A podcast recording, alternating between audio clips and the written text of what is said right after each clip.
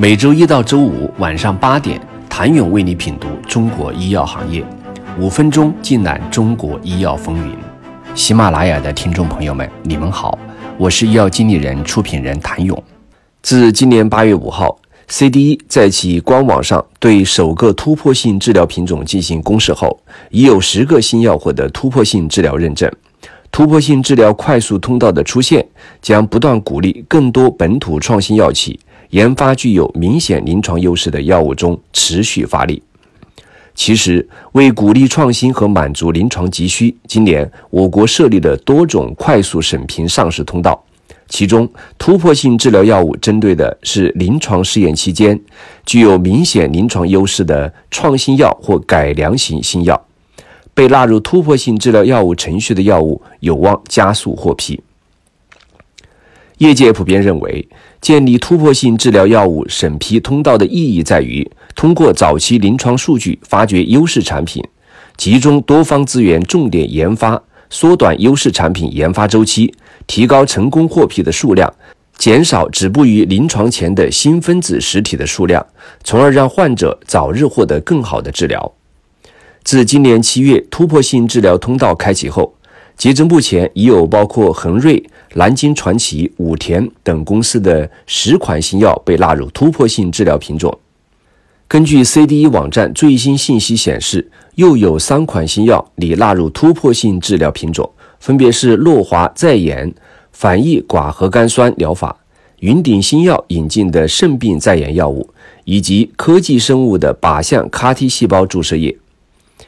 业内普遍认为，对于重症用药和临床优势明显的药物而言，通过突破性药物认定后，将得到优先审评的资源倾斜。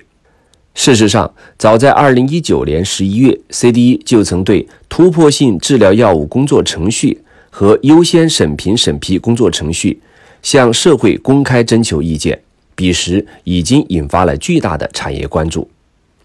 随着新版药品注册管理办法中明确设立突破性治疗药物附条件批准、优先审评审批、特别审批四个加速通道，作为四大加速通道之一的突破性治疗，将通过加强全流程沟通，提高完成临床试验的效率，重点扶持和加速高价值的新药研发。今年七月。国家药监局组织制定的突破性治疗药物审评工作程序等一系列文件，从制度上进一步完善了加速审评审批的监管路径。根据突破性治疗药物审评工作程序文件的相关内容，突破性治疗旨在加速开发及审查治疗严重的或威胁生命的疾病的新药。